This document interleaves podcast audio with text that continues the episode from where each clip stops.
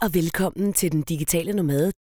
Det her det er 72. afsnit i serien Velkommen til. Jeg er Mille.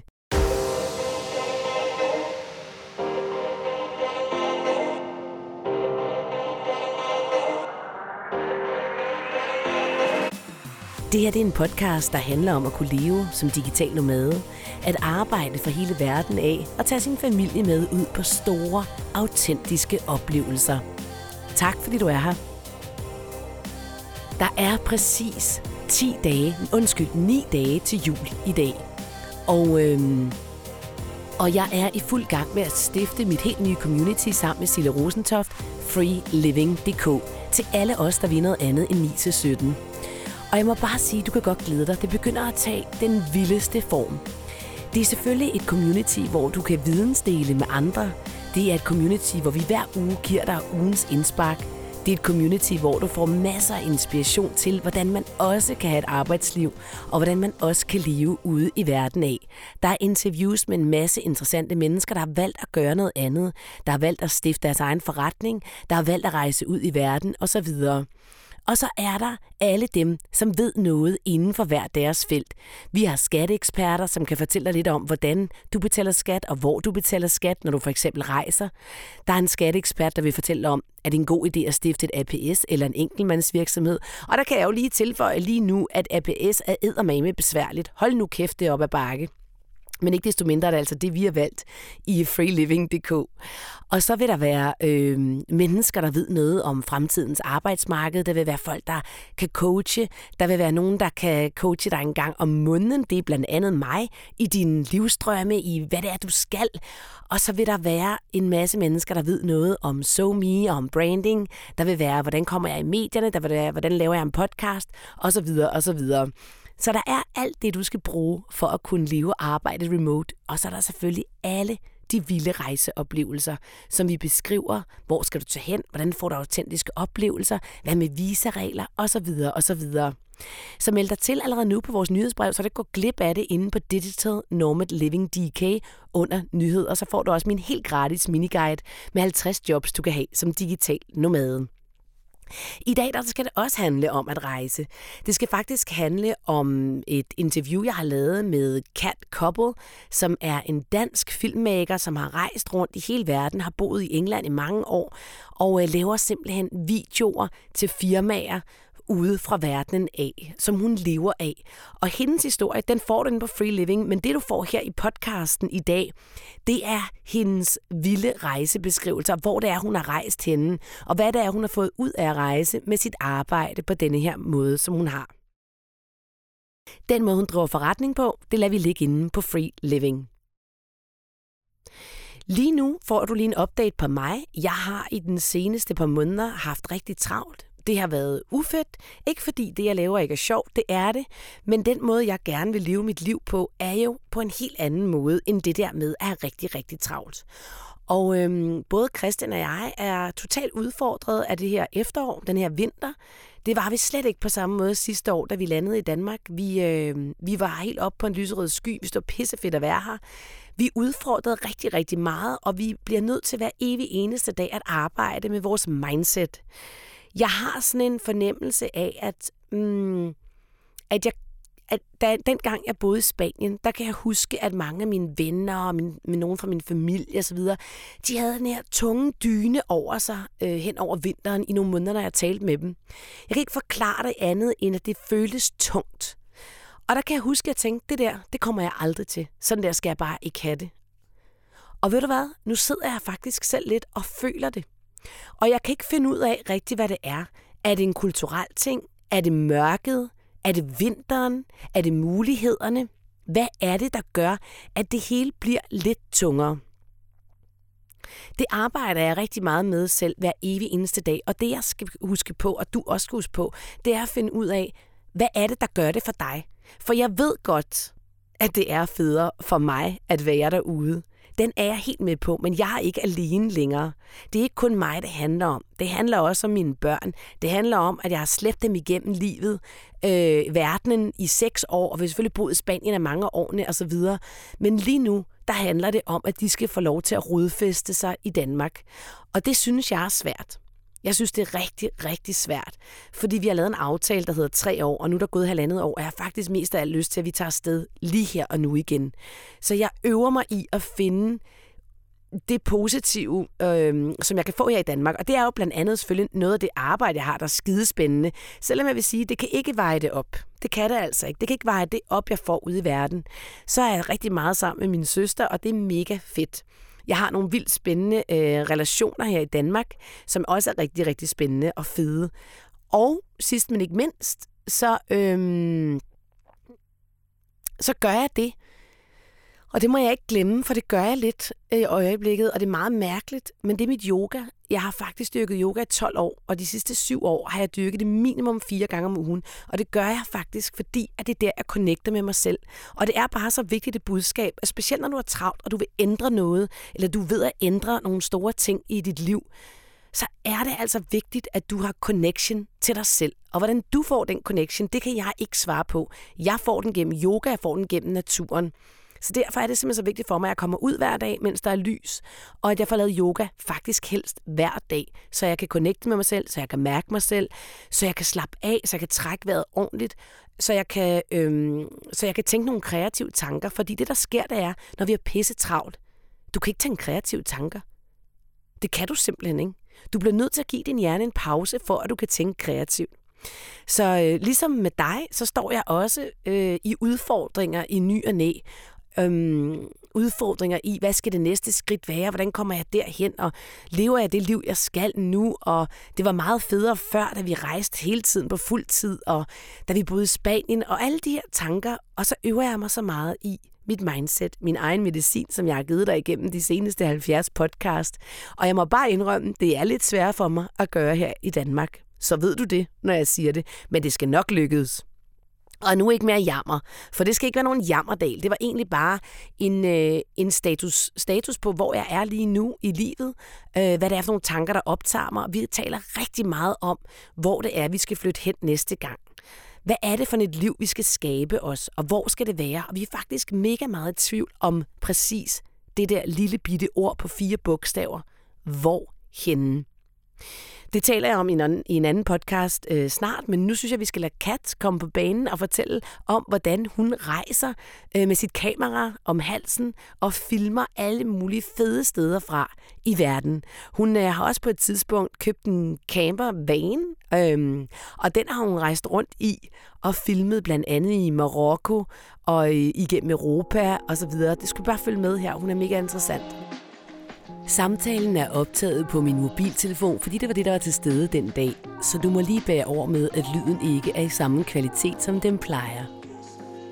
Jeg sidder lige her med Kat Koppel, som er filmdame, filmmaker og har boet seks år i London og øh, rejst verden rundt på alle mulige forskellige øh, filmoptagelser ja. og er freelancer. Og elsker at rejse. Meget vigtigt, du får det ind. Elsker at rejse. Og Kat, tak fordi at du øh, har lyst til at være med i den digitale nomade. Det er bare hyggeligt. Hej til alle, der lytter med. Ja. Det er så hyggeligt at møde jer. Ja, og jeg har faktisk øh, blevet, jeg fik dig anbefalet på et tidspunkt, og så begyndte jeg at følge dig, og så så jeg jo, at du havde en van, og du kørte rundt i den her van. Og jeg havde også en van, og så tænkte jeg, okay, der er noget der, er noget der. Ikke? Der er noget van life, ja. vi ligesom kan, kan have, kan have sammen. Og så tænker jeg, hey, dig skal jeg interviewe. Det er også sjovt, at alle, der har den der livsstil med, at man godt kan lide at rejse og ja. frihed, har ja. en campervan. Ja, der er et eller andet der. Ikke? Og, og det er også det, når man kører på vejen, og sådan noget, møder andre med vans, det ved jeg ikke, om du har oplevet, så er det sådan noget, hej, ja, man hej. Man high five lige i luften. ja, det er super cool. Så øhm, du laver de her film. Ja. Og du er ude på mange forskellige optagelser. Du har blandt andet været i Alaska. Antarktis. Nå. Men jeg har også været oppe i Canada. Du, jeg tror, det var i Alaska. Nå. Hele vejen ned syd, sydpå på ja, Antarktis. Antarktis, Antarktis ja. Okay, kan du ikke lige prøve at fortælle om at være på, en, på Antarktis? Antarktis er en af de steder, hvor at, det var faktisk ikke meningen, jeg skulle derhen. Uh-huh. Men det endte med, at jeg stod i Argentina. Og så lige pludselig står man jo, som man jo nu engang gør. Så står man jo lige pludselig et andet sted. Ja, okay. Sådan er det at rejse. Nogle gange så rejser man uden en plan, og jeg havde egentlig ikke rigtig nogen plan. Og så øh, fik jeg et, øh, et, en lille chance at skulle lave en reklamefilm for Albatros, som har en tur ned til Antarktis. Og jeg havde mit kamera med, men jeg havde faktisk ikke særlig meget kameraudstyr med, fordi jeg havde været backpack. Okay. Så jeg havde en, øh, et kamera og en kameralinse, sådan 35 mm, hvilket betyder, at man ikke rigtig kan zoome ind på de flotte dyr. Ah. Så jeg var ret begrænset i kameraudstyr. Men jeg skulle lave en reklamefilm for dem. Og så tænker jeg også, altså fra, øh, fra øh, Argentina, var det der, du stod? Ja. Ja. Til Antarktis. Så sejler man... Hvad med tøj? Jamen, jeg tænker tøj. Nå, så, ja, Du stod, hvad, hvad fanden? Ja. Ja, jeg stod i min, øh, med min backpack og Ja. sommertøj. Ja, det er da rigtigt. Købte du noget, eller fik du sendt noget? Det, Jeg kan tror- du huske det? Ja, jamen, vi fik sådan en virkelig fed jakke. Det fik alle Okay. gæsterne. Sådan en Okay. okay. Antarktis-jakke. Den ja. reddede min røv. Og så havde man, øh, så hver dag man skulle, når man træder øh, på land, det, der, er jo nogle, der er meget strikse procedurer, når du er på Antarktis, fordi okay. det er beskyttet i forhold til natur. Ja. Så når du tager fra A til B, så skal man sørge for, at man ikke får øh, bakterier, eller Okay. ikke fordi der er meget planteværk på Antarktis, der er meget sne, men sådan noget med øh, pingvinpoo.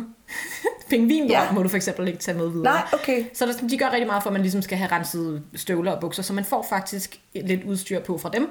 Okay. Så det er ikke fordi, at jeg stod i min bikini og tænkte, nu skal jeg ud jeg og... tænkte nemlig, det var, det var min første tanke, da du sagde, så stod ja. jeg jo der i Ja, Argentina. så man får ligesom lidt gear, så jeg tror, det var lidt det, der reddede mig, men nu kan jeg snart ikke engang huske. Ja, så havde jeg, jeg havde da et par bukser med, så det var meget godt. Men, men hvordan, vi bliver bare nødt til lige at springe tilbage, fordi hvordan du var på backpacking-tur, Ja. og du var i Argentina, og hvordan endte du så op på Antarktis? Så mine forældre, de kommer og besøger mig. Det er slutningen af min backpacking-tur. Mine forældre, de kommer ned og besøger mig i Buenos Aires. Mm. Jeg tænkte, det var det bedste sted for dem ligesom at komme og Ja, besøge ja, mig, ja. fordi mine veninder skulle rejse hjem, og så kunne de ligesom komme og ikke tage over, men komme og sige hej. Du kommer til over, pas lidt på dig. Ja. jeg vil ikke rejse alene, kom. Mor og far, jeg er så ked af det, jeg vil ikke være her alene. Så de fløj ned, og de havde aldrig været i Argen- Argentina før. Så jeg tænkte, det var en rigtig god øh, måde for dem at se noget nyt af verden. Mine forældre mm. snakker ikke spansk, så vi har altid rejst rundt i lande, hvor at det har været mere fransk eller italiensk. Mm. Eller Taler du spansk? Øh, nada. Jeg er begyndt at prøve at, at, at lytte til nogle øh, podcasts og Duolingo, Ja, ja. så jeg er gået i gang. Ja. Jeg kunne virkelig godt tænke mig det. Ja. Især efter at have backpacket, så finder man ud Ja. af. Hvis jeg ikke havde haft min veninde, der kunne spansk, Ja. så ved jeg ikke, hvordan jeg var kommet ud Ej. Argentina fra Colombia. Ej, så virkelig vigtigt kræver, at kunne ja, det kræver Ja. lige lidt basic, så jeg er gået Ja. i gang med at lære lidt. Men øh, de kommer ned og besøger mig. Vi er selvfølgelig turister i byen, og de skal så flyve hjem sådan ugen efter, og så har jeg egentlig tre uger alene i Argentina, mm. hvor jeg skal finde ud af, hvad skal jeg opleve. Mm. Jeg havde lidt tænkt på, at jeg gerne ville hike i Patagonien, men vi står på en, øh, en kirkegård, som er meget kendt i Buenos Aires, der hedder Recoleta, som er sådan en tourist attraction. Evita mm. ligger begravet mm. der, det er utrolig flot. Det er sådan nogle små paladser, det er ikke en kirkegård, det er seriøst. Okay, det er små paladser. wow. Det er meget, meget unikt. Hvad hedder står- det, siger du? Recoleta. Recoleta. Ja. Okay. Så vi står der, og så er der en dansk fyr, der siger, Nå, er I danskere? Godt nytår. Ja. Og så min mor, hun plaprer og sådan, Nå, hvad laver du? Og jeg kommer over og tænker sådan, kender, kender de hinanden? Ja. Det er virkelig mærkeligt, det Ja. her. Og min, øh, min mor blev ved med at snakke med ham, sådan, Nå, hvad laver du, og hvor skal du hen? Og han var rejseguide og skulle til Antarktis og arbejdede for Albatrossen. Nå, nej, hvor sjovt. Og, det, og min mor begynder sådan, mød min datter, hun laver rejsefilm, og jeg står sådan helt akavet sådan, goddag, øh, hej, øh, det her det er lidt weird. Og min mor, min, nærmest min agent lige pludselig. Og ja, meget... Ej, møder kan mærkeligt. altså alligevel være meget gode nogle gange. Hun var mega sej. Ja. Jeg stod sådan helt akavet, men ja, hun havde bare networking-hatten på. Den Ja, burde jeg jo have på. Ja. Men den havde hun på den dag. Og så ender det med, at jeg, jeg kender en person, der arbejder inde på Albatros. De sidder 150 mennesker. Mm. Så jeg var sådan, kender du, sjovt nok, ham der hedder Malik? Han har, står for sådan Grønlands ekspeditioner. Mm. Ja, ja, han lander om 48 timer. Så jeg skriver jo til Malik sådan, det er bare løgn. Jeg står på en kirkegård med din kollega, og jeg hørte Ja. på vej til Argentina. Ja. Og han havde faktisk lige skrevet til mig sådan en måned for inden, fordi jeg havde lagt en film fra Bolivia op, han syntes, det var helt vildt flot. Bare sådan, ej, fantastisk film. Så ved, vi havde været lidt i kontakt, så det var sådan fuldstændig tilfældigt, at, ja, at ja. vi mødte hinanden igen på den måde. Jeg skriver, om jeg ikke lige skal med til Antarktis. Han skriver, hey, her er der en e-mail, prøv lige at skrive en mail til dem, og så finder vi lige ud af det. Og så gik der en uge, så står jeg nede øh, i Ushuaia, Ja. det, det sydligste punkt i Argentina, Ja. og er på vej op på en kæmpe stor færge, Ja. og så skal jeg til Antarktis. Du sejler simpelthen. Så sejler man over, øhm, over strædet, som er meget... Wow. Der kan være, det er det, sted i verden, hvor der kan være mest... Øh, fordi de to have... Ja, ja, bølget eller Ja, så folk var og- sådan, men jeg havde jo ikke sat mig ind i det, så jeg vidste jo ikke noget, så jeg var bare sådan happy Fedt, ja, ja. Super, så skal vi over det der stræde et par dage. Det tager to dage at sejle, eller hvor lang tid det tager. Ej, hvordan var det? Jamen heldigvis var vores ekspedition okay. Dem, Mm. der var kommet i land den dag, vi stod på båden, de havde haft sådan noget 8 meter bølger, og havde ligget bare og kastet uh. Uh. til højre og venstre. Så vi kom på båden og var sådan, okay, kan, det kan jo faktisk også være en mulighed. Det er en mulighed, jeg slet ikke har overvejet. Ja. Jeg har bare tænkt, nu skal jeg ud og sejle. Men vi havde det heldigvis, skal sejle. vi, vi havde det heldigvis okay. Ja, Det var godt. selvfølgelig bølget, men det er vildt underligt, fordi så er du på en båd i to dage, og du ser intet land, så du sejler bare. Mm. Og så en morgen, hvor Altså, det hvad, hvad, ikke- hvad stor er sådan en båd der? der var, den var sådan okay stor, Altså, snakker men vi færge, eller?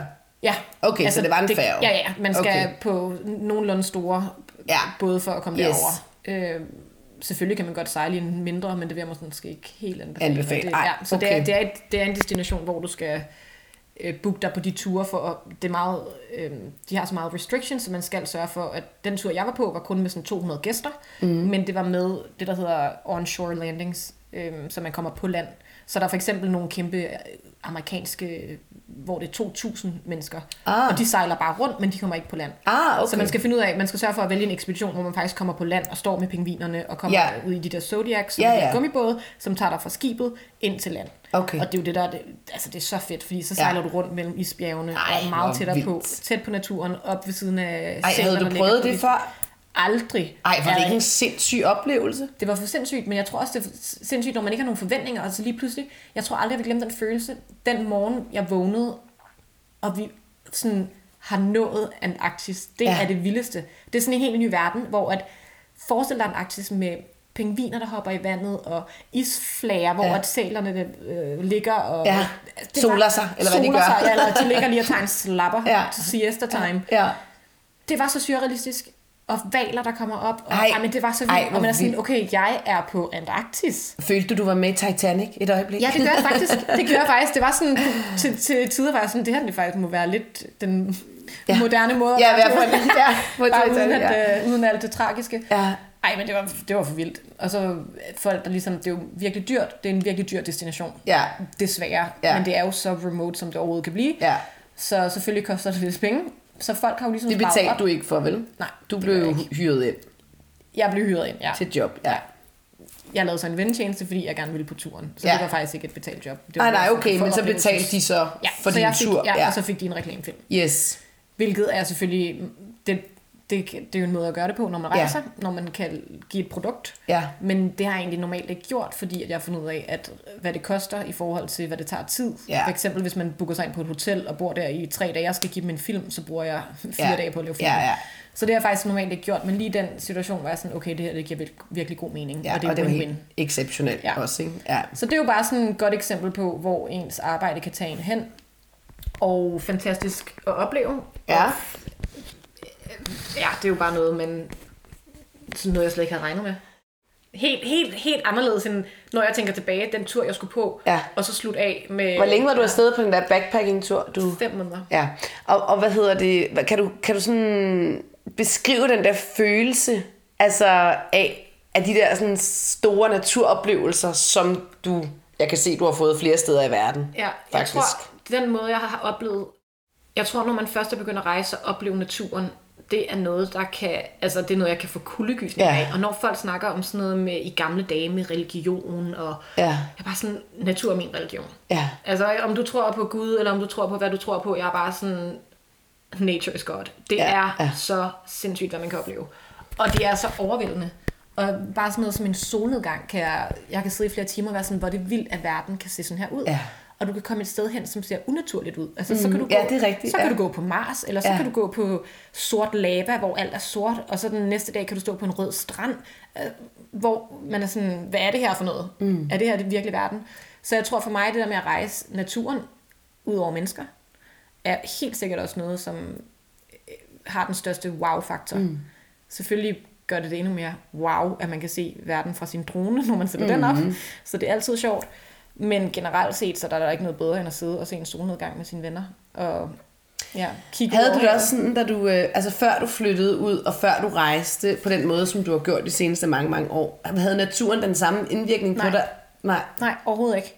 Og jeg tror, det handler om, at man tager steder hen, hvor at man virkelig kan få den wow-faktor. Jeg har haft Ja. den wow-faktor i Danmark, fordi jeg bevægede mig ud på et job, hvor ja. jeg skulle 50 steder rundt i Danmark. Og der havde jeg jo, jeg var bare sådan, ja, jeg er opvokset her. Ja, jeg har været på camping hele mit liv. I det I strand, camping. og jeg har set noget smuk sand, og det Ja. er flot. Men når man begynder at bevæge sig ud og kommer til en ø som Fur, som jeg aldrig havde hørt om, og ser Ej. klippeskrænten, hvor jeg sådan, Den er ikke engang, den ved, kender jeg ikke. Hvor ligger Nå, det er Fur? ude i Limfjorden. Og så Nå. er, der, så er der verdens mindste, lilleste, sødeste Livø, hvor at der ikke må være biler på. Altså når man kommer ud de der steder, hvor man Udkants aldrig har- Danmark. Ja, Ja. Det er bare så smukt og Fedt. hyggeligt. Og, jamen, ja. Så selvfølgelig... Så man kan faktisk godt få du kan godt få det i Danmark. Jeg tror bare, det handler Ja. om, at man skal begynde lige at, at søge lidt ud. Ja. Så det ikke er ens egen baghave. Og, Ja. Altså, der er jo lige meget, hvor man bor i Danmark, er der jo smuk natur, fordi vi heldigvis er omringet rigtig meget mm. Vand og skov. og vand og skov, Ja. forhold til andre lande. Men, men jeg tror bare ikke, vi ser på Danmark som værende smukt, fordi vi er vant til det. Og Og så selvfølgelig, for- selvfølgelig er er der er der jo to- forskel på Ja. ja. en palme og et birketræ. Og der er også forskel på, om man ser det i gråt i gråt, eller om man ser det i solskinsvær. Ja. Ja. Og så, det ved jeg ikke, om du har det sådan, men bjerge giver mig ret meget, og har jo Ja. pivflat, ikke? Pivflat. Ja. altså virkelig. Men, men jeg tror bare i forhold til, at man tænker, jeg, jeg, da jeg skulle på job og 50 steder rundt i Danmark og fotografere ja. dansk natur, der tænkte jeg vidderligt, ja, jeg skal ud og filme min mark. Ja. Og efter den tur var jeg bare sådan blown away. Sådan, Okay. okay. Danmark er egentlig ret flot. Ja. Og der er faktisk... Jeg havde aldrig rigtig været på Bornholm før. Ej, det er så lige pludselig var sådan, okay, Jamen, det er er meget så mere. Ja. svensk og norsk natur ja. og med klipper, og jeg skal komme efter dig. Men bare min indstilling var, altså jeg havde ingen forventninger, og det mm. var nul. Mm. Så jeg kan huske, der, der begyndte jeg virkelig sådan at komme over, vi var på en hede på et tidspunkt i solnedgang, og det var ligesom at være på- den afrikanske savanne. Mm. Hvor hvis du bruger din fantasi og kommer ud i det rette, mm. på det rette tidspunkt med det rette mm. lys, så kan du øh, trylle dig væk til Afrika, hvis det er det, du har lyst til. Mm. Så øh, kom ud af sin egen lille havelov, mm. eller ud over dørtrinnet, Ja. og så komme ud og få oplevet noget. Mm. Og så tror jeg, det kommer helt naturligt. Men de største naturoplevelser har jeg selvfølgelig haft, nu siger jeg selvfølgelig, men det har jeg jo haft i udlandet, fordi det er noget nyt, og det er noget Mm. anderledes. Det er jo noget, noget andet at stå på Grønland mm. og være omringet af, altså, amen, det er jo bare, det er bare noget helt andet. Ja. Okay. Det, der har de jo bjergene. De har nogle andre farver, de har noget andet lys, ja. de har, der er bare, der sker noget, når man kommer Ja. ud af, af lille Danmark. Selvfølgelig gør der det, men jeg vil rigtig gerne promovere Danmark, fordi jeg synes, Ja. vi ikke dyrker det nok. Ja, det synes jeg, jeg blev faktisk overrasket over at se din film, der var jeg tænkte, gud, er det er Danmark? Ja. Ej, wow, ikke? Ja. Virkelig flot. Ja, så... Øh, nå, men det kan være, at vi skal lave sådan en tur sammen i, Ja. i Humle i en Ja, hel van på et tidspunkt. gerne. Altså bare køre rundt og se, Ja. hvad fanden sker der i Danmark, ikke? Ja. Faktisk for nylig var jeg på Samsø, tror jeg, ikke? Og hvis du bare kører rundt inde i landet på Samsø og taler med folk der, ikke? Altså, så kunne du lige så godt være kommet til et helt andet land. Ja. Fordi det er helt anderledes, ikke? Altså det er sådan noget, hej vil du have en kop kaffe? Ej, jeg ved overhovedet ikke, om de snakker sådan der, vel? Altså, det var virkelig dårligt sagt, det gør de overhovedet ikke. Men du ved, det er sådan noget, ej, hvor er det hyggeligt. Ja, men man oplever jo også, i forhold til sådan, vi føler lidt kultur i Danmark, måske er det samme. Ja, der er faktisk vi er- stor forskel. Der er stor Ja. forskel, ja. men vi dyrker det jo ikke, og det er jo også derfor, vi ikke... Og det uddør jo. Ja. Altså, accenter uddør jo også. Det er den ene ting, men jeg tænker, der er stor forskel øh, på, på det, men så alligevel er det jo ikke sådan, det er jo ikke sådan, at jeg tænker, okay, det er virkelig anderledes. Altså, det er ikke sådan, at jeg ikke kan forestille mig, eller jeg smager noget mad, jeg slet ikke kan forestille mig. Sådan er det jo ikke, vel? Selvfølgelig ikke. Øh, men, men vi Men det kan godt give noget. vi, igen, vi dyrker det ikke, så, vi, så når vi endelig møder noget, der er lidt anderledes, så er det jo sådan, wow, Ja. faktor, ikke? Ja, ja, det er men rigtigt. selvfølgelig, Ja. Men selvfølgelig, altså er der jo, det er jo noget helt andet at tage til Bolivia og møde folk, der bor på halmballer mm, ude i vandet på en øh, Titicaca-ø. Mm. Det er jo noget helt andet. Nu har vi talt om de kolde lande. Kat, hvad for nogle, hvor, hvor har du ellers været, hvor det har været varmere, øh, og øh, fået nogle af de der store, store naturoplevelser? Hvis du godt kan lide den her podcast, så smid en 10 i kassen på Millespeak 10.dk. Det vil vi være utrolig taknemmelige for. Marokko har også flot natur. Jeg tror, altså det er jo meget flot og meget ørken, men jeg tror ikke, det er der, hvor jeg har tænkt sådan, Nej. wow. Nej. Øh, nok fordi, at det, det er lidt, hvad jeg forventer. Jeg forventer ja. lidt en ørken. Ja, Der er okay. Ørken, og godt, jeg ja. ved godt, hvordan en ørken ser ud. Men, ved, nå, men der er forskel på, om man ved, hvordan det sidder så stå i en ørken. Ja, men jeg tror, jeg. mm, der tror jeg faktisk ikke. Jeg, har, øh, hvad hedder, jeg var på en tur, hvor vi skulle trække tre dage i den marokkanske ørken. Mm. Men der er tror jeg igen, det lyset, altså sådan det der med solnedgangen, at alt bare bliver fuldstændig gyldent. Selvfølgelig er det et mega fængende øjeblik. Mm. Men jeg tror helt sikkert, at mine rejseoplevelser med natur, som virkelig har blown me away, det Ja. har været steder, hvor jeg ikke ligesom har forventet, hvad jeg skulle Ja. møde på min vej. Og jeg, den, den største, det jeg er mest ked af i forhold til at rejse, det er, at vi nu til dags, vi tager rigtig meget eventyret fra, også på grund af, at vi har internettet, og det er helt naturligt at gå ind og undersøge, hvor Mm. er det, jeg skal hen? Ja. Hvad er det, jeg skal se? Selvfølgelig går man ind og finder ud af, om der er et bjerg, vi skal bestige, mm. så googler du det, og så kommer der nogle billeder, og så tænker man, hold da op, Det skal jeg. Det Ja, skal jeg. ja. Allerede der ved du, hvad der går dig imod. Mm. Du ved, hvad der er, mm. og det er derfor, jeg synes, at de største naturoplevelser, jeg har haft, har været steder, hvor jeg egentlig bare jeg tror lidt har været sådan i min egen lille verden i forhold til, at jeg skulle filme, så jeg har bare tænkt på, sådan, at jeg skulle ud kameraudstyr, jeg skal oplade batterierne, men jeg har måske ikke været den der facilitator, primus motor for turen i sig selv og planlægningen, mm. hvor jeg har bare været med for mm. at filme. Ja. Så når man kommer ud altså det er nærmest som om, at, øh, at du på en eller anden måde, naturen tager dig ved røven. Bare Ja. ja. sådan, fordi du ikke, du er slet Ja. ikke sådan gearet på, at det er det, du skal se, og så står du bare i de flotteste ja. omgivelser. Ja. Jeg tror, de oplevelser har gjort størst indtryk på mig, fordi jeg ikke har været med til at lave alt research-arbejdet, som ja. man normalt gør. Ja. Altså, det er jo det samme med et rejsekatalog. Du mm. går ind og siger, goddag, jeg vil gerne opleve øh, Antarktis. Mm. Godt, så får du et katalog, der viser dig alle billederne. Mm. Det her det er det, du skal se. Mm. Og så allerede der ved du, hvad du skal se. Så Kan vi jeg- øve os i det, tænker du? Altså som Det jo- det menneskehed, vildt. kan vi øve os i? Fordi det var jo sådan, det var dengang, jeg var ung, for eksempel. Ja, og spontanitet, og det der med at tage på en tur, hvor du måske ikke har planlagt det hele, Ja. og bare sådan se, hvem du møder på din vej, og se, hvad folk anbefaler os at tage hen, og så... Ja, så måske ikke Pinterest og, in, og Instagram. Øh, Det kan være en god det inspiration. inden, Nej, det kan være en god, jeg. det er jo også det, der er fantastisk, fordi det er jo en god inspirationskilde. Mm. Det er jo, der er jo kommet steder i verden, der er blevet mega Instagrammable kendte, mm. på grund af, at folk mm. sådan, der skulle de hen og tage deres Ja, ja. Så selvfølgelig er det fedt, at det kan være med til at inspirere, men hvis man tager på en længere tur, så tror jeg virkelig, det handler om, at man bare ja, lukker lidt ned for internettet, og så spørger om mm. vej, og hvad kan I anbefale? Hvor skal jeg tage hen? Hvad skal jeg opleve? Skal jeg tage på den her dagstur? Godt. Hvad kan man opleve der? Mm. Når der er et vandfald, super. Et af mine, en af mine oplevelser var i Mexico, hvor at min meksikanske ven tog os ud på tur. Og der Ja. havde jeg jo heller ikke nogen forventninger til noget mm. som helst. Og vi, vi hikede i, jeg tror vi har hikede i fem timer til det her vandfald, og det der vandfald. Altså meksikansk tid. Ah, it takes an hour. Ja, ja. Fem timer senere, og vi havde stadig ikke set det der forpulede vandfald. Hun er bare. Ja, ja, ja. Og vi øh, hikede i, i den her lille å kilde med vand, så vi havde våde tæer, og jeg var lige landet og havde jetlag. Og, hvor er det forpulet? kommer frem til, altså det er virkelig sådan, igen, så kommer den der åbenbaring, også når du har ligesom kæmpet for det. Mm. Ja, Hvis det er en trek, hvis du Ja. yeah. har gået i fem dage for at nå til Machu Picchu, så, mm. så føles det jo også Ja, yeah, ja. end hvis du bare tager toget op. det er og ligesom et maraton, maraton Ja. ikke? Ja. så det er jo en helt anden, det er også sådan, hvordan vælger du at strikke din tur sammen? Og så foretrækker jeg bare den, hvor at der er lidt mere, du ved, overraskelsesmund, du ved, ikke bliver fuldstændig spoleret. ja. Men, øh, men ja, så kommer vi frem til det vildeste, altså eventyrlige vandfald, der er så blåt, at blå ikke engang. Altså, det var, Ja. mm, ej, det var så flot. Og så er det kogende vand. Nå. så vi går ikke engang op i. Det var sådan Ej. en kildevand, sådan, hvor det bare dampede. Nå. Men det var, det var sådan en oplevelse, det var, jeg kan aldrig glemme det, fordi det var Ej. sådan, okay, der var det. ja, du forventede det ikke, Jeg og der forventede var det ikke, det. og der var ja. det faktisk. Sådan en lille rund, men det var sådan helt unikt. Ja. Ja, og så har jeg ikke hele vejen tilbage, ikke? Og så, Ja, har jeg. og så videre til meksikansk bryllup. Og, Nå, Ja, ja. okay, det lyder sgu ellers ja, meget sjovt. så tag ud og mød nogle, for, for, for venner derude, fordi Ja. så får du også den kulturelle, lokale Ja. oplevelse. Ja. Serveret på et sølvfad, decideret. Er du nogensinde øh, bange, når du rejser? Jeg har, det synes jeg faktisk ikke på nær i Marokko i min vane, fordi vi kramperede uden for øh, hvad hedder det, campingområder, Ja. hvor midt om natten, så bliver Ja. der banket på døren, fordi de gerne vil have penge. Ja. Men problemet er, når man så åbner døren, og de taler hverken... De taler Engelsk jo, eller noget. Ja. jeg kan lidt fransk, men Ja. der er jo mange, der kun taler så arabisk, så Ja. det franske er der nogen, der ikke kan dernede, så Ja. man står sådan og prøver at kommunikere, og man ved ikke, hvad det er, de vil. Mm. Og der kan jeg bare huske, der havde jeg... Åbnede jeg du havde- døren? Ja, og, men jeg var øh, med min ven, så jeg var sådan, okay, hvis det var to piger, så ville vi måske ikke åbne, men mig og min ven var sådan lidt, nå ja, vi kan godt Ja. give dem en skilning, hvis det er. Men vi vidste ikke engang, hvad han ville. Nej. Og så stod han med sådan to, ja, det lignede sådan nogle, det lignede helt nyfødte hundevalpe. Men sådan lidt ulækker, sådan lidt rotteagtigt. Ej. Så står han med to i hånden, og vi er sådan lidt... Vil han sælge dem? Det det, jeg ikke ved. Altså, det er jo det der med sådan den der... Hvis jeg bare vidste, hvad han sagde, hvis jeg bare vidste, han sagde sådan, hej, vil du købe en hundevalp? Ja, så vil jeg sige nej tak. Så vil jeg sige, nej tak, jeg står lige og laver pasta her i min van. Øh, øh, Jeg er ikke til hundevalg. Jeg er ikke, det skal være øh, vegetarpasta. Ja, ja. Så det er jo, men, men når at man ikke kan kommunikere, så bliver det bare, så kan det godt Ja. ja. gå hen og blive ubehageligt, fordi Ja. ja. man tænker, hvorfor går du ikke? Han Ja. blev stående, og han blev stående i lang tid. Altså hvor man til sidst siger, nu lukker vi altså døren. ja.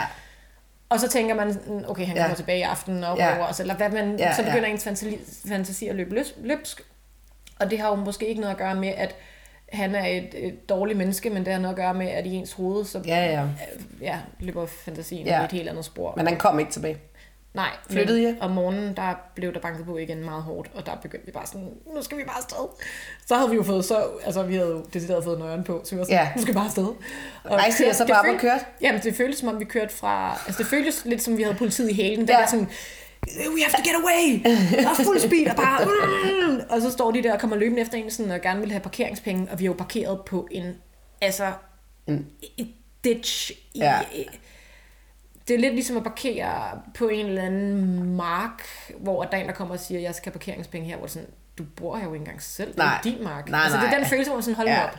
Men, men sådan er det jo, og det er, det er kulturen, og så skal man betale. Ja. Men lige den situation, det er også underligt at stå og give en person penge, hvor vi sådan, får vi så den der hundevalp, eller hvad? Mm. Ja. eller er det for parkeringen? Ja, ja. Jeg er ikke helt sikker. Og jeg vil ikke have den. Nej, altså, så det var bare sådan... Ja, så hvis vi, ja, så kommunikation, det gør, at, øhm, at man godt kan føle Men det er, Ja. det, eneste, det er det eneste tidspunkt, jeg faktisk har følt mig utilpas. Mm. Okay, det er meget Men- imponerende, når du har rejst så meget, løb, ikke? ja, men da vi øh, løb tør for benzin på den meksikanske motorvej, det, nej, det var, det var dækket, der sprang. Der var jeg jo med mine lokale venner. Ja, så det er Så noget det er andet. noget andet. Ja. Og i Sydafrika, da vi løb tør for benzin, der var jeg med mine danske venner og tre drenge. Og, og det var om morgenen, så alt er godt. ja. Så det var heller ikke, hvor man tænkte sådan, Nej. men hvis det havde været om aftenen, når man havde stået på en Ja, ja, for motorvej uden benzin, der Ej, tror jeg det måske, skal man ikke. Sådan, det er ikke så fedt. Nej, det skal man ikke. Men generelt set, synes jeg faktisk ikke, jeg har været steder, hvor jeg har følt mig sådan utilpas som sådan. Der var jo rigtig mange, der var sådan, Øj, skal du til Sydamerika og Colombia, og jeg skal komme efter dig. Bare sådan, Ja, det er lidt sjovt, ikke? Så søde. bange. Jamen, folk er bange. Altså, altså det lægger jeg mærke til, når, når vi også siger, at vi rejser til for eksempel Colombia. Vi har ikke været i Sydafrika endnu. Øh, det er sådan, ej, det gør I altså ikke. I Ja. tager fandme ikke til Colombia. Ja, og man, det skal fordi, selvfølgelig, man skal selvfølgelig man skal tænke sig om. man skal tænke sig det skal om, man altid. Men, men generelt set, så dem, du møder Ja. på din vej, det er jo ikke Pisse fordi, at... Øh, hammerne søde. ja. Ikke? Det er de jo. ja. Så det skal man bare huske på. Man skal ikke, altså, føler du dig egentlig, øh, altså, føler du dig modig i din livsstil? Jeg tror, i og med, at jeg, jeg hader at rejse alene, Ja, og jeg synes faktisk, det kræver rigtig meget mod at rejse. alene. Eller rejse Bare generelt. sådan generelt. Ja, okay. Jeg synes faktisk, det kræver, en, fordi du kommer ud af din comfort zone. Du er Ja. ikke i din normale hverdag. Det er jo ligesom, hvis folk skal have et nyt job. Det er jo, det er jo nye kollegaer, Ja. men folk kan jo godt have en lidt sådan nervøs første dag på arbejde, Ja, ja, og hvem skal jeg spise frokost med i kantinen? Ja. Altså, Og sådan er det hver dag, når man rejser. ja, sådan er det faktisk hver dag. Ja. Hver dag er en ny dag, og hvem skal jeg spise frokost Ja. med? og hvor handler jeg? Hvor Ja, fanden ja. får jeg benzin? Ja. ja. Så det er jo bare den der, at du kommer ud i nogle situationer, som du måske ikke har regnet med, eller du skal gøre en indsats for at møde folk. Hvilket jeg er et meget udadgående menneske, men jeg synes stadig, det er ubehageligt nogle gange at skulle approach folk. Ja. Det kræver stadigvæk, at jeg har energien til at være sådan, mm. åh, nu skal jeg op og sige hej. Men end of the day, så når man ligesom har overskrevet de der barriere, så bliver du bare bedre og bedre til det, mm. og så tænker du ikke så meget over det. Men jeg kan, godt, jeg kan godt huske tilbage, hvor jeg rejste ud, men der var det også meget med engelsk, hvor jeg ikke følte mig særlig stærk i engelsk, mm. hvor det var det, der gjorde, at ja, okay. det var fedt at rejse. Altså før du boede i England. ja, og nu ja. er det jo bare sådan, nu kører det jo, det er jo bare sådan, Ja. Så det kommer jo an på, hvem man er, og hvad det er, der gør en sådan utryg ved, Ja, ved noget. Ikke? ja. Om det er sproget, eller om det er landet, man skal til, eller om det er kameraudstyr, man er bange for at miste, man tager med, Ja. eller hvad det er, der gør, ja. man sådan, at det kræver... Øh. Altså, da jeg skulle til Sydafrika, mentalt var jeg jo, ej, hvad skal jeg gøre med mit kameraudstyr, hvis jeg får det stjålet? Ja. Og, altså, der var jo ingen problemer Ej. overhovedet. Selvfølgelig skal man tænke sig om, men vi boede jo på campsites, men det var ikke mig, der havde planlagt turen, så jeg var jo bare generelt sådan nervøs, fordi jeg ikke vidste, hvor vi skulle bo. Jeg kendte Ja. ikke planen. Nej, Men så opdager jeg sådan, nå ja, det er jo fint. planen er fin. Planen der er er nogen, fin. der har styr på det. Ja, men Ja. jeg kan bare huske dengang, jeg var virkelig sådan påpasselig med mit udstyr. Og lige købte min første drone, og ej, tænk hvis vi får indbrud, og ja. Så, så man har så helt sikkert, hver gang man tager afsted, er der nogle ting, man, man tænker over. Mm. Men det kan jo være så mange forskellige ting. Det kommer an på, hvem man er. Ja. Men end of the day, ja, det kræver mod. Selvfølgelig gør det det. Ja, det synes jeg er lidt sjovt, du siger. Fordi at jeg, jeg, jeg oplever der nemlig meget sådan, så gør jeg det, så gør jeg det, så gør jeg det. Det gør jeg jo også nu. Ja. efter, Ja. efter så mange år. Øh, Okay, så ja. nu kræver det ikke mod at tage ud. Ikke på samme måde. Jeg Stadig, hvis, jo, hvis, du, hvis du sagde til mig, sådan, nu skal du en måned alene. Ja, okay, så det er det der med også at være alene, du synes. Fordi det er der faktisk mange af mine lyttere, der også tit spørger jeg mig om. synes, det kan være så ensomt. Ja, Og jeg hader at være ensom. Så, Ja. Men ja, så faktisk rejser jeg ikke rigtig særlig meget alene. nej. Men du Det har gør jeg faktisk det. ikke. Nej, det gør jeg jo faktisk egentlig ikke. Nej. Så det var også det, hvis jeg skal, jeg vil ikke tage min bil. Det kunne være en god udfordring Sygt god prøve. udfordring. Altså virkelig god. Også bare det at sove alene i min bil. Jeg Ja. sov alene i min bil et par nætter, og jeg husker dem så tydeligt. Ja. Der var en af gangene, hvor det bare var på den fynske, jeg skulle sige den fynske motorvej. Øhm, Og jeg var virkelig bange. jeg var parkeret nede ved Fyn, nede ude ved vandet, og der var en anden, en anden bil, der var parkeret ved siden af den parkeringsplads, og jeg skulle filme det område dagen efter, så jeg tænkte, jeg kan nå at få solopgangen. Mm. Og det var den tur rundt i Danmark, hvor jeg havde alle mine venner med, men der var lige to nætter, hvor jeg skulle sove alene, fordi der var ikke nogen, der var, der var lige en overlapningsperiode, hvor der ikke var nogen med. Jeg var så bange, og man er sådan, hvad er det, du er bange for? Hvem er det, der kommer her og bryder ind? Altså, du Ja. er in the middle of nowhere på Fyn. Ja, det går nok. Det går nok, Ja. ja. ikke? Men man, igen, det der med, når man ikke er vant til at være Ja, ja, ja, alene, ja. så begynder man at panik. Så nej, jeg, jeg rejser ikke rigtig sådan Nej. alene som sådan. Nej, men det, det synes jeg det er meget sjovt at høre faktisk Ja. øh, om. Øhm, og netop også, nej, men det er også sjovt at høre om, fordi det er netop nogle af de spørgsmål, jeg virkelig ofte bliver stillet. Er du, øhm, jeg rejser jo med min familie, øh, har jo altid gjort det, men før jeg fik en familie, rejste jeg faktisk også alene. Og jeg har også boet i udlandet alene, og, og rejste, jeg rejste faktisk backpacket i næsten 8 måneder alene rundt, da jeg var ja. 21 år. Ikke? Og, øh, og jeg, øh, jeg synes egentlig, det var ret fedt. Jeg kunne faktisk okay godt lide det. Ja. øh, Men jeg tror også, det handler om, at man lige skal i gang. Altså det der med Ja. kickstart, sådan, okay, fint nok, book dig ind på et hostel, hvor du kan møde, møde andre. nogle andre. Men jeg kan godt forstå din fornemmelse af det, fordi ja. jeg, jeg, dengang, kunne, dengang kunne jeg faktisk ikke lide at være alene. Nej, Men det kan jeg godt nu. Ja, men det, er det- også, det man modnes og, også, nej, men du modnes også i, det er også lidt ældre end dig, det kan være, Ja. det kan være du modnes i om det 10 på et år, der er bare sådan solotraveler.com, øh, spørger men, om... men der er også det der med at kunne dele sine oplevelser, og det kan faktisk ja. godt være lidt ensomt, ikke at have nogen at dele det med. Ja. Og selv som en familie, når vi sidder nogle gange, kigger jeg på min mand og siger, ej, hvor gad jeg godt dele det her med nogen. Ja. Altså nogle andre end dem, ja, faktisk. fordi ikke? de vender jer til at dele det med Ja, hinanden. ja, vi vender os til at dele med Vi savner sgu nogle gange nogle venner, vi kan dele det med, eller, eller min søster, eller min mor for den sags skyld. Ja. Også måske sådan for, at, at de kan sætte sig ind i, eller forstå, hvad det egentlig er, der driver os. Ja. Fordi det kan de jo ikke altid, vel? Forstår sgu da ikke altid, hvorfor hele tiden skal ud og rejse på den måde, ikke? Ja. Hvad er, det, det, hvad er det, det giver dig, øh, Kat, at, øh, at rejse og leve på den her måde? Fordi at du er god til at fortælle om det, der også kan være lidt svært ved det. Men hvad er det, det sådan, giver dig at leve, og, at leve på den her måde? Det giver en det vildeste kick, de fedeste venner omkring, altså sådan, man får bare, jeg tror bare, der sker et eller andet, når du sidder og rejser, i forhold til dem, du møder på din vej. Du har nogle barriere, der er bare sådan fuldstændig nede, og du er bare åben for at møde, mm. møde nye mennesker, så du møder også rigtig mange nye mennesker. Du, det er så underligt, for når man rejser, når jeg tænker over det, var sådan, gud, jeg har lige fået tre nye venner den her uge. Ja. Hvis jeg sad i København Ja. og fik tre nye venner ja. på en uge, okay, fedt, Ja, men det gør du ikke. det gør jeg ikke. Nej. Nej, der har jeg mine venner, og der Ja. er alt, som det plejer. Ja. Og der er vi rigtig dårlige til at invitere hinanden med, fordi mm. at ej, hvis vi har en kaffeaftale, mm. så inviterer jeg ikke min gamle veninde fra gymnasiet med, for du kender hende jo ikke. Eller ham, du lige mødte i metroen. Nej, fordi han vel? var interessant. Ja, Nej. og fordi han var på besøg. Ja. Det er jo så begyndt på. Ej. Men det er jo det mindset, hvor Ja. ja. at sådan, jeg elsker, når jeg har folk fra udlandet på besøg i Danmark, fordi jeg bare sådan, jeg vil gerne vise jer rundt, jeg vil gerne bla bla bla. Og i morgen kommer min finske veninde, og jeg skal møde hendes kollegaer, og en af dem bor i Danmark. Og allerede der tænker jeg, gud, det kan være, at får en ny ven i København fra Ja, Finland. fedt, ja. Men, men det er bare det der udlands mindset giver en, som jeg tror forsvinder lidt, når man bare kommer hjem i hamsterhjulet og alt er, som det plejer. Så får man nye venner på, på arbejdet, eller fordi du går til en sportsgren. Men det tager tid. Det tager rigtig meget. Det tager lang tid at opbygge et venskab. Versus når du rejser, så går det så hurtigt. Også fordi du dedikerer mere tid til det. Altså det er jo ikke fordi, at du går for arbejde, på arbejde fra 9 til 5, så er du måske på 24-hour expedition ja. et eller andet sted hen, og går og snakker hele dagen, fordi du ikke har arbejdet og sidde med foran computeren. Så selvfølgelig går det, går det også hurtigere. Det er Ja. sådan en speed-up proces. Så jeg vil sige, de folk, jeg har mødt på min vej, er de, er de bedste mennesker. Mm. Og jeg elsker mine venner, der er, som jeg har fået, og de er så sjove, og de har så mange kvaliteter, som jeg føler, måske nogle af mine danske venner ikke har. Og det mm. kan jo være på baggrund af deres kultur, mm. at de har et andet mindset, Ja. som jeg elsker, mm. fordi de måske er lidt mere åbne, eller er lidt mere skøre. Det gør noget andet. Gør noget det, man er andet, vant til. og- Ja. Og det er jo bare rart, at jeg på en eller anden måde føler, at jeg kan møde folk, jeg på sin vis er så synkt med, og på en eller anden måde minder så meget om mig, men vi er så langt fra hinanden Ja. kulturelt, Ja. øh, geografisk, mm. og vi har ikke mødt hinanden særlig lang tid, men det føles som om, vi har været venner hele vores mm. liv. ja, det er Og ret dem, magisk. Dem synes ja. jeg, det er virkelig de der magiske venskaber, mm. der opstår, som jeg bare føler, at jeg ikke får så tit Ja, men det kan, det kan jeg kun ikke genkende til. Altså, sige, jeg har en vildt god øh, veninde, der bor i Holland, som jeg selvfølgelig af gode grunde ikke ser særlig tit. Jeg har lært hende at kende i Spanien. Fuldstændig anderledes end nogen andre mennesker, jeg nogensinde har mødt i mit liv. Også af mine veninder og alt muligt. Sindssygt spirituel i øvrigt. Øh, og har lært mig helt vildt meget om det.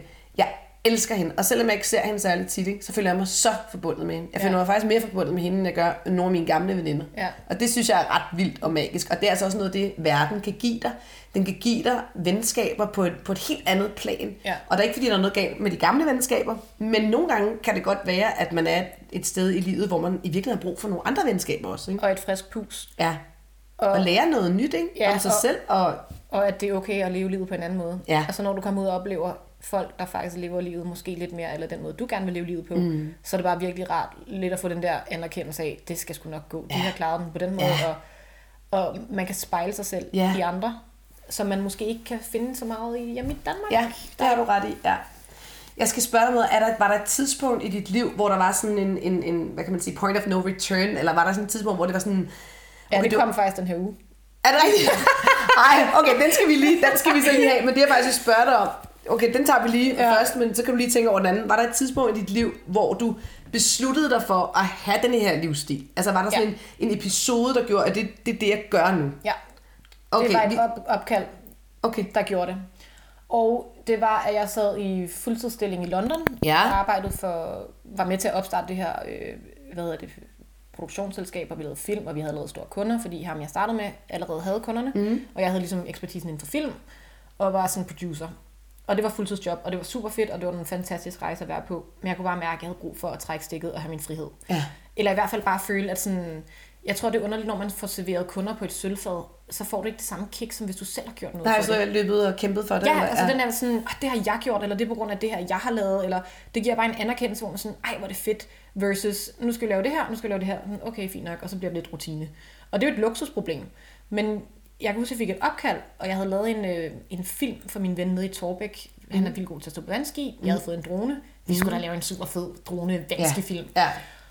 Og den dag, vi skulle lave den film, der var der altså en militær helikopter, der bare blev ved med at hænge over Torbæk. Og vi var bare sådan, hvad oh, sker der? Der må være sket en ulykke. Og der var faktisk, øh, de ledte efter en dykker. Okay. Men hvad er chancen for, at man lige den dag, den time, man så vil gerne sætte Ja. ja. dronen op, at der er en helikopter, Ja. ja. der bare ligger og swirler derude. Så det kunne I ikke? Så vi sad bare og kiggede sådan flere timer over den der helikopter, og så altså, lyset blev bedre og bedre, og Ja. solen kom længere og længere ned.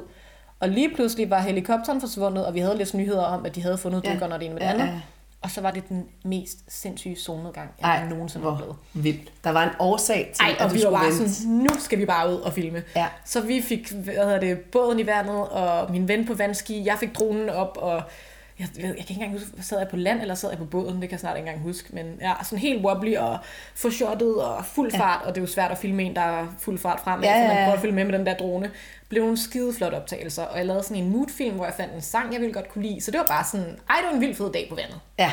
lægger den op, og så skriver Torbæk Vandski Klub, som min ven, han har været en del af i mange år, men han arbejder ikke rigtig for dem, det er mere sådan på et venskabeligt niveau, Ja. ja. og han tager børnene ud og sejler med dem og sådan noget. Nå, så skriver de sådan, ej, må de ikke må dele min film på Facebook. De havde sådan 700 medlemmer, jeg var sådan, Ja. hvor sødt, Ja. selvfølgelig må I Ja, det. ja, ja. Cute, helt sikkert. Og så skriver Torbæk-bladet til mig, ej, må vi ikke skrive en artikel om den fine film, du har lavet? Nå. Sådan, Jo, det må jeg da gerne. Og så lige pludselig, så var den der film sådan kommet lidt i lokalmiljøet. Ja, ja, ja. Og så, ja, så er der en, en fyr, der skrev til mig på Facebook, sådan, sådan, jeg har set den her film, og jeg må bare sige, at jeg tror måske, jeg har en opgave til dig. Jeg kan ikke afsløre for meget, men jeg vil gerne sende dig til Grønland. Og det viser sig så, at han sender mig til Grønland efterfølgende for det her opkald. Og jeg kan jo ikke sige ja til mine egne projekter, fordi jeg sidder Nej, fordi du er ansat, ja. Men det her opkald, det var noget i retning af, hej, øhm, goddag, jeg arbejder på vegne af Visit Greenland, og vi er i gang med et projekt sammen med Google Maps og en øh, dansk skuespiller, der er med i Game of Thrones. Nikolaj, vent Jeg må ikke sige hans navn. Nej. Og jeg vil bare rigtig gerne sende dig til Grønland og filme. Ej, hvor vildt. Når du får sådan et opkald, sådan out of the nowhere, og du ikke selv har øh, chaset kunder, eller chaset eventyr, Ja, men, ja. har fået det helt serveret, så får du bare den der åbenbaring om, okay, jeg bliver nødt til at være freelance, jeg bliver nødt til at sige Ja. ja, til det her. Okay, så det var simpelthen der. Så jeg var sådan, godt gik hjem og købte kamera til 25.000, som jeg ikke helt var komfortabel med at filme med endnu og sådan noget, men du, man skal jo, man skal Skal jo starte sted. Og heldigvis kom, kom Google Maps, meningen var, at jeg skulle filme alt selv. Okay. Og det er jeg så glad for, at jeg gjorde, for det okay. ville have endt tragisk for Okay. Min far. altså, De der farver, jeg havde filmet, man var helt fucked, og amen, Åh, ej, når jeg, jeg kom hjem, var jeg sådan, nej, nej. Men droneoptagelserne, så den med, jeg bare skulle stå for droneoptagelser. Åh, oh, fedt nok. Og det gik så fint. Fedt. Jeg var kun med at miste dronen sådan et par gange. Ja. Men sådan er det. Og det kan Sådan være er det ret stressende, når ja. man er ude og sejle på en båd, og så mister Ja. man forbindelsen, og så ryger propellen af, lige inden Ja. man skal sætte den ud over vandet og sådan noget. Ja, så det var, men det var rigtig godt, at jeg kun stod for det. Så igen, learning by doing. Ja. Nogle gange går det godt, andre gange går det ikke så godt, men jeg er da glad for, at jeg kunne levere, hvad jeg skulle levere, og så kommer man hjem og sådan sveder over sådan alt det, der lignede lort. Men så sagde du simpelthen op og tænkte, op, nu gør jeg det sgu. Nu gør jeg det sgu. Ja. Og det er, en, det er en lærevej, men jeg vil gerne selv kunne lave alt. Ja. Jeg vil gerne selv kunne stå for, at det er okay lyd, at det er okay farve, at det er, at det er okay kvalitet, at det okay, interview det Ja, hele, så ja. jeg kan blive sendt ud i verden. Ja. Så det var faktisk mit første point of no return, hvor Ja. jeg sagde op og bare chased free, freedom og Ja. freelance life. Ja. Og så kom hele den der halvårstur til Sydamerika, ja. hvor jeg begyndte selv at filme mig selv. Ja. Og det var en anden rejse, jeg var på, det der med at travel-vlogge, hvor jeg selv præsenterede, hvad det var, jeg oplevede. Og det fortæller, det her, lige det du snakker om nu, nemlig det fortæller Kat meget mere om i inde på Free Living, hvor du blandt andet fortæller om, hvordan du startede ud, og hvordan du har fået kunder og så videre. Så det går vi ikke så meget ind i lige i den digitale nomade podcast her. Men du sagde et andet point of no Ja. return, det var Så i den her uge. Det var den her uge. Så jeg har hele tiden tænkt, nu skal jeg jo også, nu har jeg jo rejst det her år. Ej, så kom der lige et til år, og der kom nye kunder. Ja. Og der kom nye ture. Ja. Ej, så der bliver et til år. Så nu Ja. er der jo ligesom gået tre år, hvor jeg bare hver måned har været på de mest sindssyge rejser. Ja. Og jeg har tænkt sådan, okay, nu fik jeg her i år, 1. oktober for to måneder siden, fik jeg min lejlighed tilbage. Mm. Og nu skal jeg være dansker og bo i min lejlighed, og jeg måtte ikke fremleje den mere. Fordi du havde boet i London. Ja. ja. Så jeg skulle hjem og bo i min lejlighed, og så tænker jeg, "Nå, men det kunne måske også godt være det er på tide at få nogle kollegaer. For det synes jeg faktisk, at jeg savner. Ja.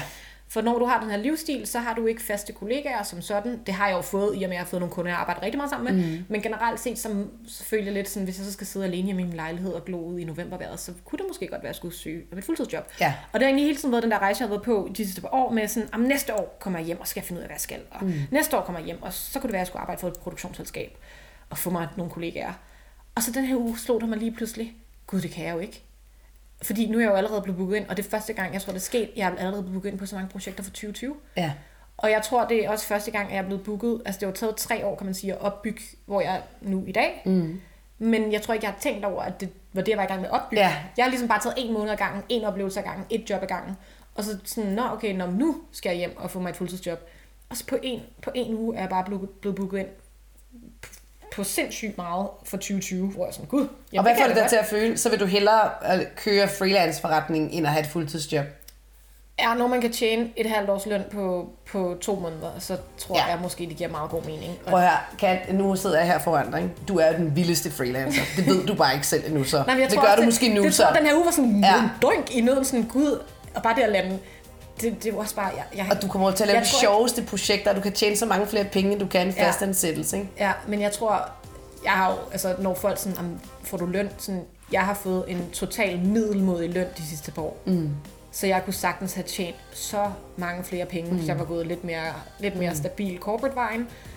Men hold nu op, jeg har haft det sjovt. Mm. Og hvor har jeg haft det pissehammerende fedt, og hvor jeg er blevet betalt for de sygeste oplevelser. Mm. Så nej, det handler ikke om penge, det handler om for mig oplevelser. Mm. Men jeg tror, i og med at jeg har fået så mange oplevelser, så tror jeg måske også, det begynder at handle lidt mere om penge. Ja, og det må det også gerne. Og det må det også gerne, Ja. det skal det jo også, fordi jeg har jo fundet ud af, at det her det er jo mit liv, det er jo, det det er mit det, du er arbejde. værd og det er, også. det, jeg, det er jo det, jeg laver. Så ja, jeg kunne godt gøre det gratis og få en fed oplevelse, men I'm done. Ja. jeg har, jeg Ja. har, så, vil jeg hellere, så vil jeg hellere betale for at komme på en ferie, og så bare switch off. Ja. Fordi man er så meget på, når man er ude og skal dokumentere det hele, og kameraet in my face, in their face, in everyone's face, kommer hjem helt udmattet. Ja, ja.